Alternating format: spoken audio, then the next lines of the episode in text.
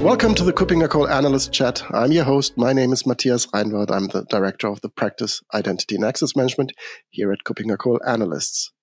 We're running up to Cyber Evolution, our cybersecurity slash AI event in Frankfurt. And for that, I have invited Warwick Ashford. He is a senior analyst with KuppingerCole Analysts acting out of the UK. Hi, Warwick. Hi, Matthias. Yes, I'm looking forward to Cyber Evolution. I think it's going to be really exciting in Frankfurt. Nice new venue uh, and a whole new look uh, event. And uh, yeah, looking at some really interesting stuff. Uh, I was looking at the agenda yesterday and uh, I'll be moderating some of those sessions. So I'm really looking forward to that.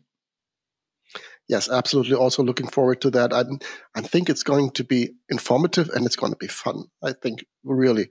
So cybersecurity, and I've mentioned cyber evolution, ha- cyber evolution having this this this um, touch of AI and modern and and modern types of reacting to cybersecurity threats, and also more modern, more emerging cybersecurity threats.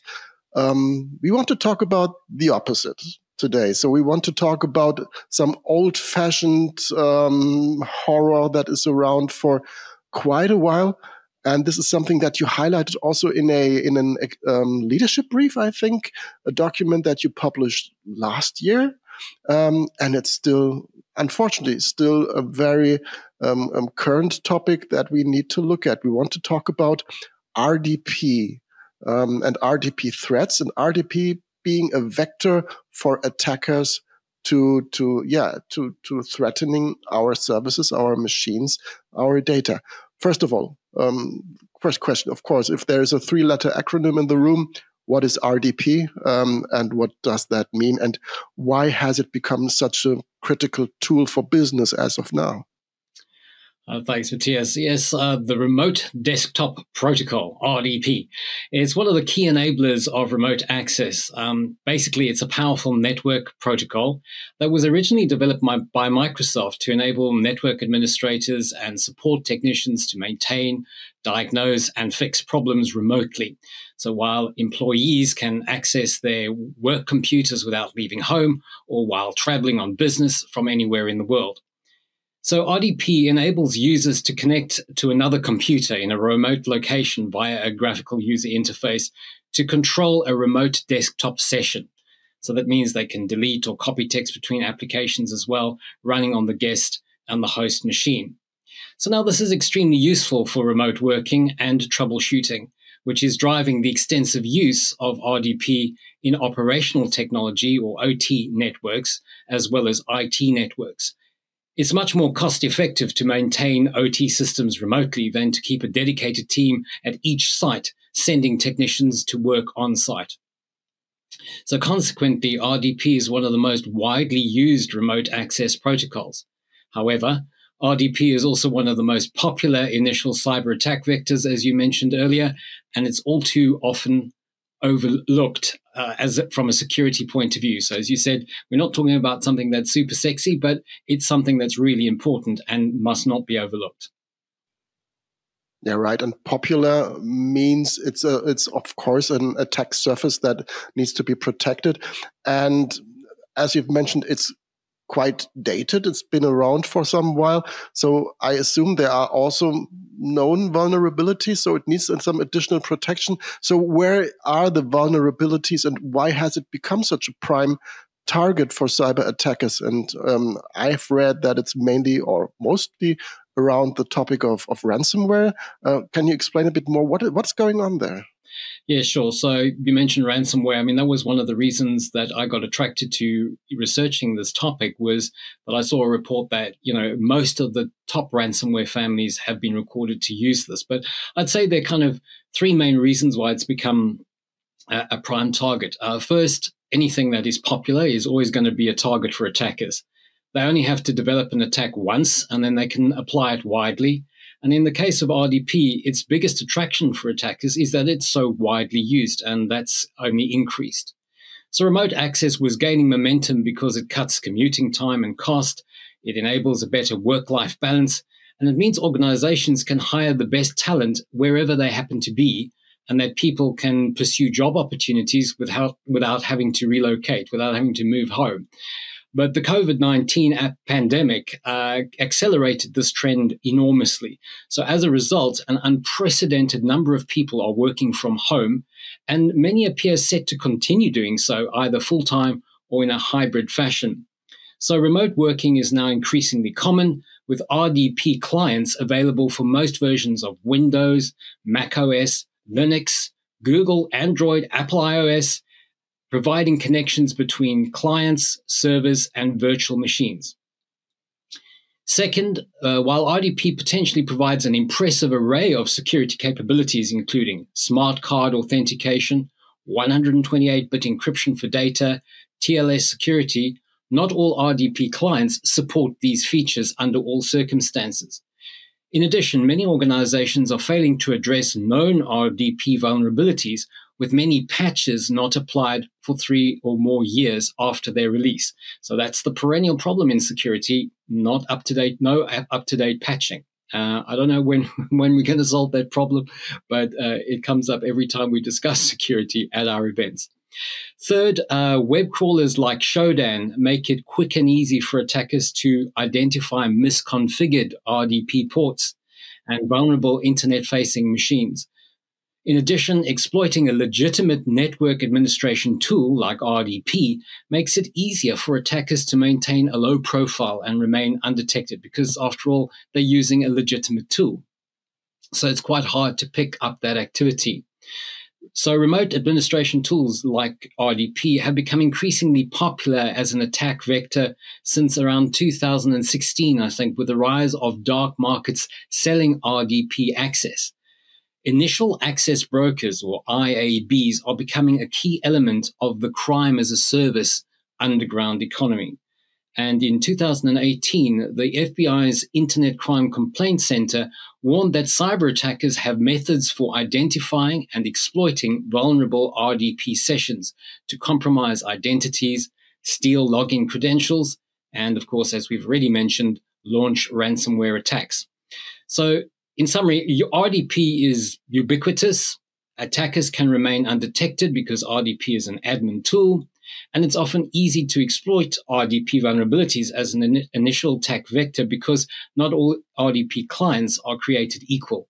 RDP credentials can be purchased on the dark web, and many organizations are still not following security best practice when it comes to RDP. So poorly in- implemented, RDP presents a great opportunity for attackers to get into a target organization, scan ports, harvest credentials, escalate privileges, inventory assets, and install malware, uh, malware particularly ransomware. So usually it's difficult, or sometimes it's difficult to ask the right question after such a after an answer from a guest being a host of a podcast. But there are tons of questions that I, will, that I would like to ask because all of this results from what you just explained. Um, but maybe starting with with one thing. So the use of RDP is convenient, and convenience means people like to use it. And on the other hand we have all this negative these negative aspects that you've mentioned not patching we, these uh, credentials being around. And um, what are some of the misconceptions when organizations still want to use rdp and to, when they want to balance cybersecurity and risk management on the one hand and convenience for the users and the administrators on the other hand? Uh, what can be done wrong? Of course the second question would be then how can they do it better well, I, think the, the, the, biggest misconception is the assumption that it's safe, that all, all RDP clients are equally secure, that all RDP implementations are equally secure. So it's essential that organizations fully understand the risk. They must take it seriously and either find an alternative to RDP or take a comp- a series of comprehensive steps to mitigate that risk by reducing the opportunity for attackers to gain access in the first place to their networks of networks via this route. And I think the common mistakes are I think I mentioned some of them already is not using the latest versions of operating systems and keeping them patched, not using the latest versions of RDP with strong encryption mechanisms, not ensuring all RDP servers are patched up to date, not blocking unused ports, uh, not using group policy to block remote access to machines that just don't need it, and not using strong access control policies. Right. Um, You've, mentioned the dark web and the availability of the credentials or uh, there. Um, in, if that's a, that has happened, if the credentials are already there and can be purchased and can be targeted, um, I still have a, a, bit of a naive approach towards the dark web. I've never been there, but I, I assume you can really target organizations and you can really um, um, focus on specific um, um data. What um, can you explain in more detail how these credentials are then typically used? Um, is this the traditional entering a system, lateral movement, moving within the environment? Is this the way that attacks like that move uh, work then? Uh, yeah, sure. So basically, it's just getting in and, and with all the keys to the kingdom. Um, and I think the important thing is that RDP credentials account for most of the IAB listings. The, they are also widely available for sale on dark markets uh, for as little as $5, according to a, a research paper that I saw. So, for a very small investment, attackers have the means of taking control of a powerful network protocol. And this allows an individual to control the resources and data of a computer over the internet. So it, it's kind of just enabling them to kind of walk through the front door basically without any checks. So RDP provides complete control over the desktop of a, re- remote uh, machine. So, armed with stolen RDP credentials, attackers can establish a remote connection with the target machine with the same rights as anyone logging in as with legitimate credentials, including, as you said, the ability to move laterally, exfiltrate data, install ransomware, and so on. Right. Second question was how to do it better. You've mentioned the patching, and I think this is true not only for RDP vulnerabilities or, or, or these types of attacks. This holds true for everything that we do on, in IT.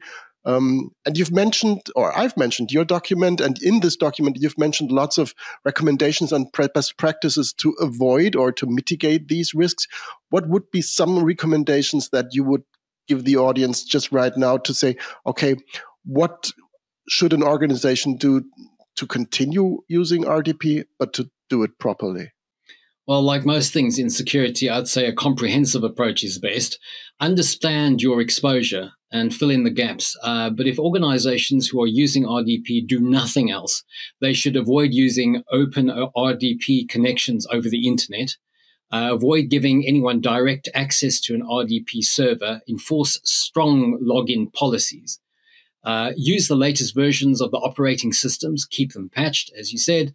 Um, use the latest versions of RDP with strong encryption mechanisms, uh, because not all of them have that, and ensure that all RDP servers are patched up to date. Right. RDP to me sounds always a bit like early 2000s when it comes to using this, these services. On the other hand, you've mentioned in your document that zero trust and applying a zero trust approach could also help in, in mitigating this risk. So we have this more or less a bit dated technology, but still very currently used. And on the other hand, modern concepts like zero trust. How can zero trust help in mitigating that risk and improving uh, security? How does that play together? Well, at the simplest level, zero trust to me anyway is a security model or a paradigm in which there's a strict identity verification and access control for every user or device in a network, ensuring that data is secure while at the same time ensuring that it's accessible to all those who need it. So that that's kind of the basis of, of what you need in an organization is you need people who to to remain functioning in their jobs, get to access the, the data they need, but you've got to ensure that you know it's verified the access and that it's controlled. So there are several principles that are consistent with the zero trust approach to security, which help organizations to reduce their vulnerability to cyber attacks exploiting RDP. So these include going passwordless or using strong passwords with MFA. Uh, so that's multi-factor authentication, of course. Uh, you can also apply the principle of least privilege to limit access to required systems only. So don't don't have access all over the place when it's only required for a specific number of machines. Uh, you can also specify which users are allowed to access systems via RDP. And if you've got a policy like that, any violation of that policy is, is likely to flag up. And if somebody's uh, credentials are compromised and then those credentials are used to access a machine via RDP, if that person doesn't normally access a machine and doesn't have that, those rights, then you know you've already sorted out that problem. The other thing you can do is ensure local admin accounts are unique, uh, that they're not shared, and wherever possible, put RDP servers in a demilitarized zone, DMZ, or restricted area.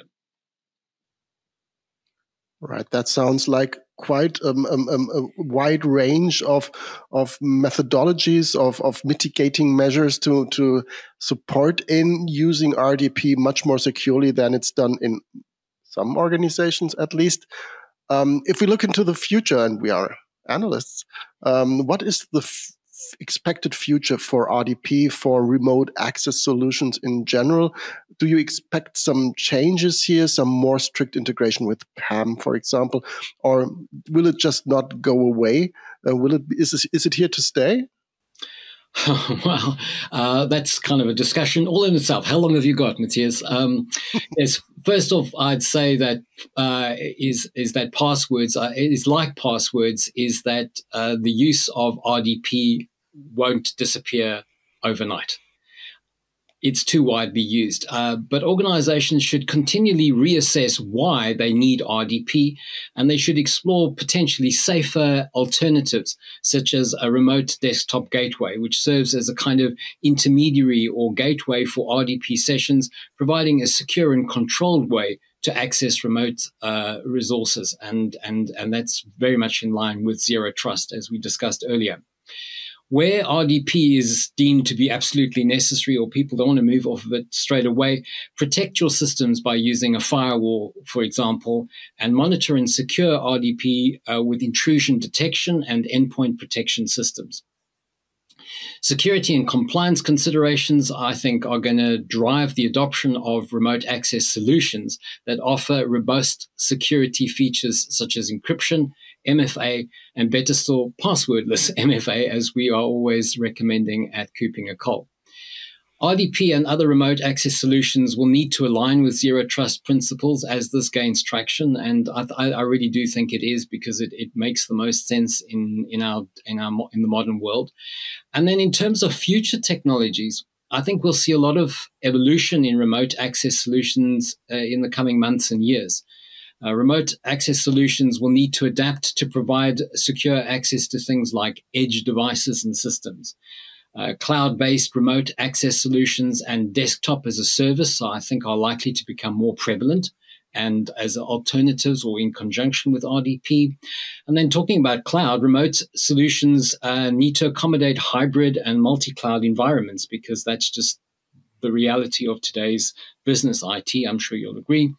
And uh, there will need to be a focus on performance and user experience.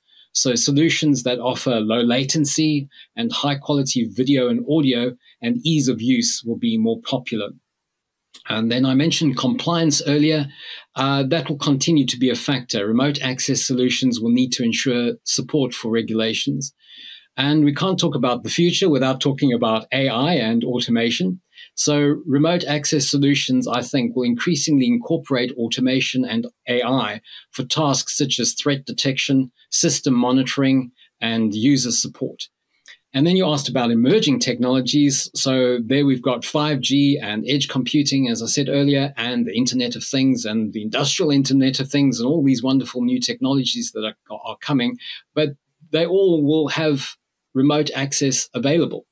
And then finally, secure remote desktop services and similar technologies will need to evolve to meet these modern security and scalability needs. So I think the future of RDP and remote access solutions in general is likely to be shaped by a combination of all these factors.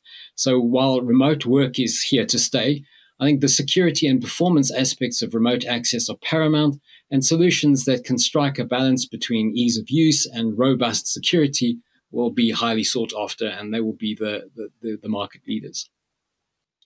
Right. So we've come full circle. So we're back at AI supporting cybersecurity, although we're talking about RDP. So we've come full circle. We've mentioned uh, cyber evolution in the beginning, and that has this tagline of an AI um, um, controlled uh, IT security as well.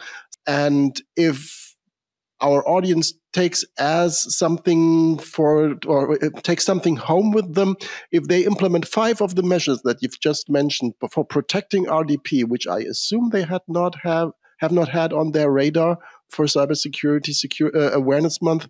I think this will increase the cybersecurity in many organizations. And if you just update your client to the most recent version, and if you just upgrade, uh, upgrade the operating system below that IoT device that's somewhere out in the green, um, and then you access it much more securely, then something has improved already. So this would be a good starting point. And while you're there, there's a lot more to do.